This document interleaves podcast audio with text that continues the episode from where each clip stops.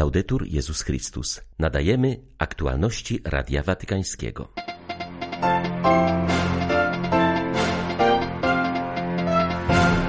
Stolica Apostolska zablokowała powołanie komisji synodalnej w Niemczech. Z Nursji wyruszyła benedyktyńska pochodnia pokoju. Tym razem ma dotrzeć do Pragi. Jesteśmy bojownikami Boga, ale nie z karabinem w dłoni, lecz z różańcem na kolanach, mówi Radiu Watykańskiemu metropolita lwowski arcybiskup Mieczysław Mokrzycki. W sobotę przypada druga rocznica pełnoskalowej inwazji Rosji na Ukrainę. 19 lutego wita Państwa Krzysztof Bronk. Zapraszam na serwis informacyjny. Niemieccy biskupi otrzymali kolejny list z Watykanu. Na krótko przed rozpoczęciem wiosennej sesji plenarnej konferencji Episkopatu Niemiec Watykan ponownie wyraził zaniepokojenie reformatorskimi poczynaniami Kościoła katolickiego w tym kraju. Treść listu podała niemiecka agencja katolicka KNA. Poinformowała ona ponadto, że na wniosek Watykanu biskupi zrezygnowali z głosowania w sprawie komisji synodalnej. W liście do niemieckich biskupów przedstawiciele kurii rzymskiej zaapelowali o odwołanie zaplanowanego głosowania w sprawie komisji synodalnej. W liście datowanym na 16 lutego czołowi kardynałowie kurialni odnoszą się do planowanych rozmów między przedstawicielami Watykanu a niemieckimi biskupami. Jeśli statut komisji synodalnej zostanie przyjęty przed tym spotkaniem, powstaje pytanie o cel takiego spotkania, a także bardziej ogólnie o sens trwającego procesu dialogu. Podaje KNA, cytując watykański list. Według agencji został on podpisany przez kardynała sekretarza stanu Pietro Parolina, prefekta dykasterii nauki wiary kardynała Manuela Fernandeza oraz prefekta dykasterii do spraw biskupów kardynała Roberta Prevosta. List został przedstawiony papieżowi i przez niego zatwierdzony. Wiosenna sesja Episkopatu Niemiec rozpoczęła się dzisiaj i potrwa do czwartku. Miano na niej głosować nad statutem Komisji Synodalnej. Punkt ten został jednak usunięty z porządku obrad. Watykan już kilkakrotnie oświadczał w ostatnich latach, że Kościół w Niemczech nie jest upoważniony do ustanowienia wspólnego organu zarządzającego złożonego z osób świeckich i duchownych.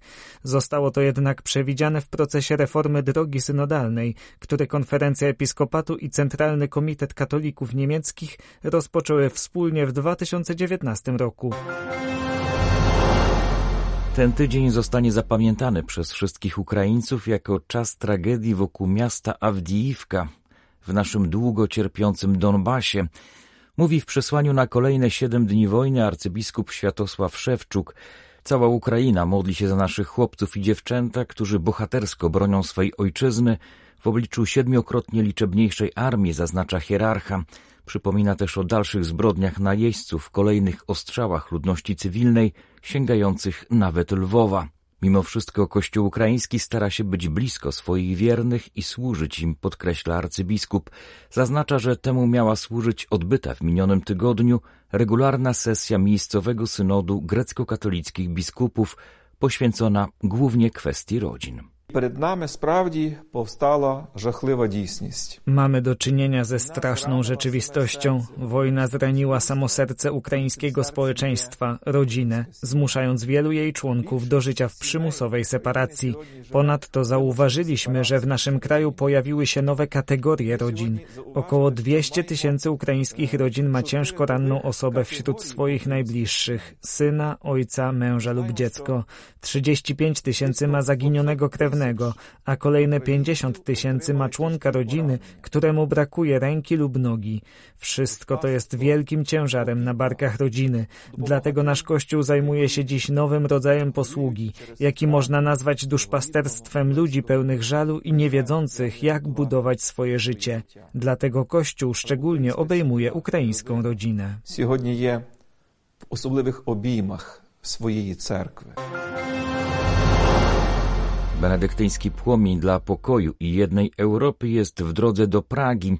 Po tym jak przedwczoraj uroczyście zapalono go w Nursi, pochodnia wróci następnie z Czech do włoskiego Subiaco, a następnie trafi na Monte Cassino, by powrócić do Nursi w przeddzień rocznicy śmierci świętego Benedykta. Tradycja płomienia dla pokoju i jednej Europy sięga 1964 roku, gdy papież Paweł VI ogłosił świętego Benedykta patronem Starego Kontynentu. Pielgrzymując do różnych stron świata, pochodnia niesie przesłanie Benedykta. To jest wizję społeczeństwa opartą na Ewangelii i promowaniu osoby ludzkiej stworzonej na obraz i podobieństwo Boga, mówi Radiu Watykańskiemu arcybiskup diecezji Spoleto-Nursia Renato Boccardo. Powiedziałbym, że przesłanie świętego Benedykta jest dziś za mało obecne. Wiemy, że instytucje europejskie mają trudności z uznaniem chrześcijańskich korzeni Europy. To uznanie nie jest kwestią religii, lecz historii, bo wiemy, jak przez wieki reguła benedyktyńska inspirowała całe społeczeństwo. Dzięki benedyktynom rozwijały się kultura, rolnictwo, życie społeczne w wielu regionach Europy. Dziś niestety ten znaczący wkład świętego Benedykta wydaje się schodzić na dalszy plan. Celem pielgrzymowania pochodni jest również przypominanie o aktualności benedyktyńskiego przesłania.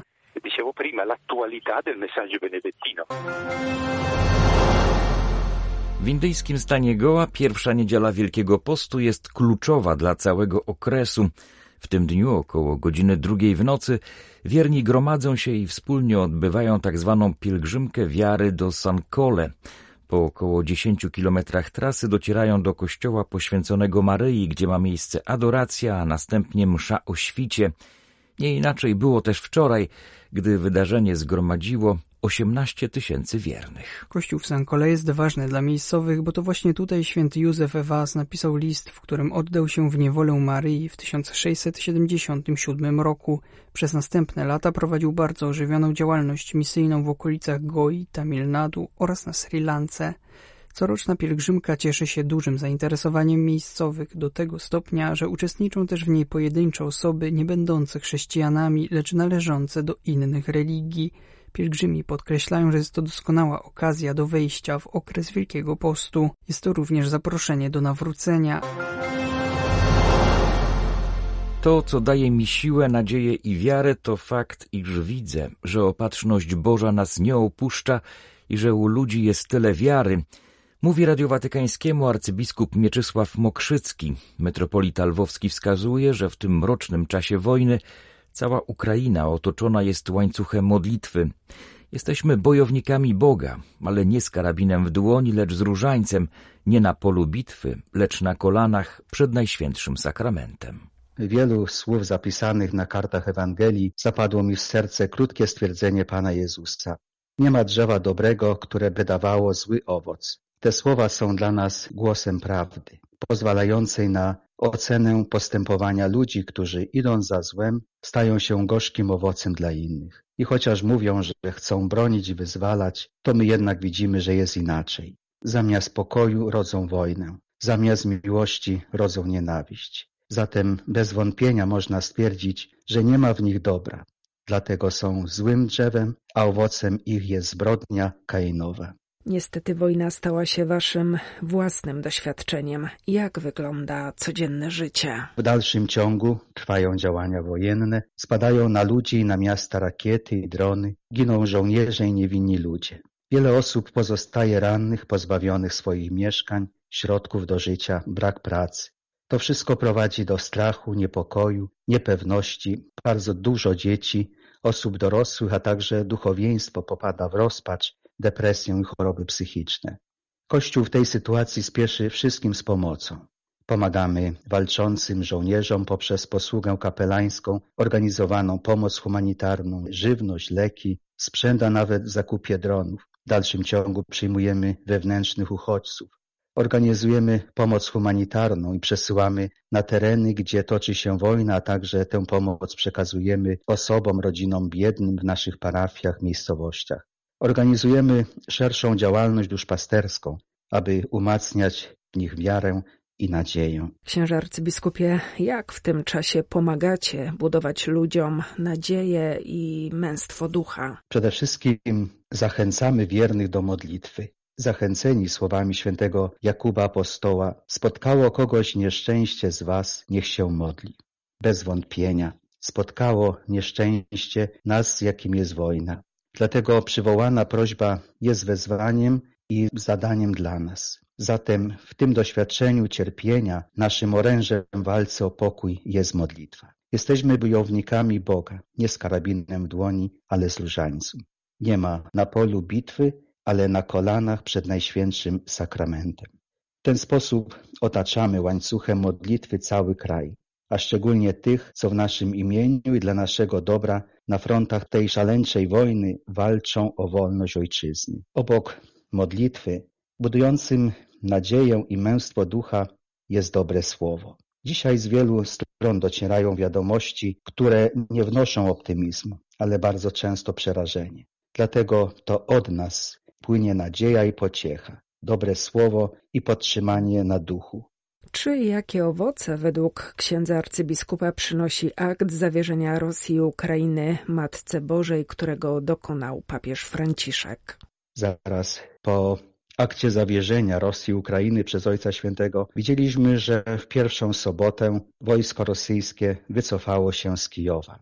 Matka Boska Fatimska zachęcała do modlitwy, pokuty i nawrócenia. Widzimy to także w wielu wiernych naszego Kościoła i innych obrządków czy wyznań.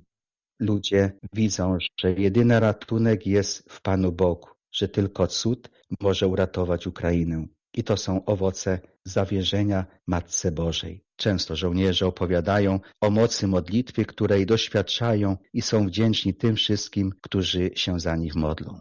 Skąd w tym mrocznym czasie ksiądz arcybiskup czerpie nadzieję? To, co daje mi siłę, nadzieję i wiarę, to to, że widzę, że opatrzność Boża nas nie opuszcza i że u ludzi jest tyle wiary. Jeden z żołnierzy opowiadał, co spotkało go na froncie. Mówił, że podczas walki skończyła się im amunicja i zdawali sobie sprawę, że to już koniec.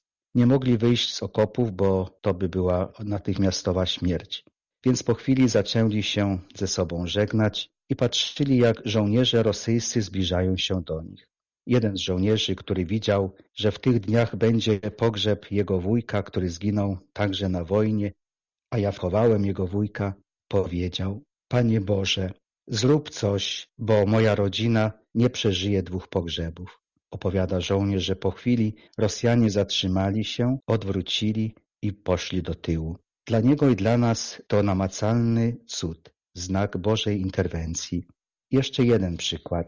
Brat jednego z moich kapłanów jako lekarz pracuje na froncie i kiedyś zwierzył się bratu. Wiesz, że ja jestem niewierzący, ale wiem, że jeszcze żyję to tylko dzięki Twojej modlitwie i Twoich kolegów. A więc modlitwa staje się siłą. W niezwykle trudnym czasie, w jakim znalazła się Ukraina, przychodzi nam podjąć czuwanie przy krzyżu naszego Pana Jezusa Chrystusa. Dzisiaj, kiedy wojna stała się rzeczywistością, potrzeba nam jeszcze bardziej przytulić się do krzyża i trwać przy tym znaku miłości i zbawienia. W tym trudnym czasie Ukraina potrzebuje także dalszej solidarności i serca. Jak ważna jest ta ciągła solidarność. Niech mi będzie wolno w tym miejscu złożyć podziękowanie wszystkim kapłanom, osobom zakonnym i wiernym Kościoła w Ukrainie i poza granicami, szczególnie w Polsce, za piękną postawę miłości.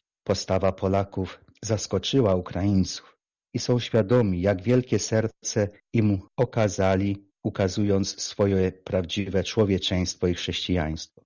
Na koniec chcę również prosić, abyśmy tego boskiego oblicza miłości nie zagubili. Ono będzie nam jeszcze długo potrzebne, również wtedy, gdy nastanie upragniony pokój. Były to aktualności Radia Watykańskiego. Laudetur Jezus Chrystus.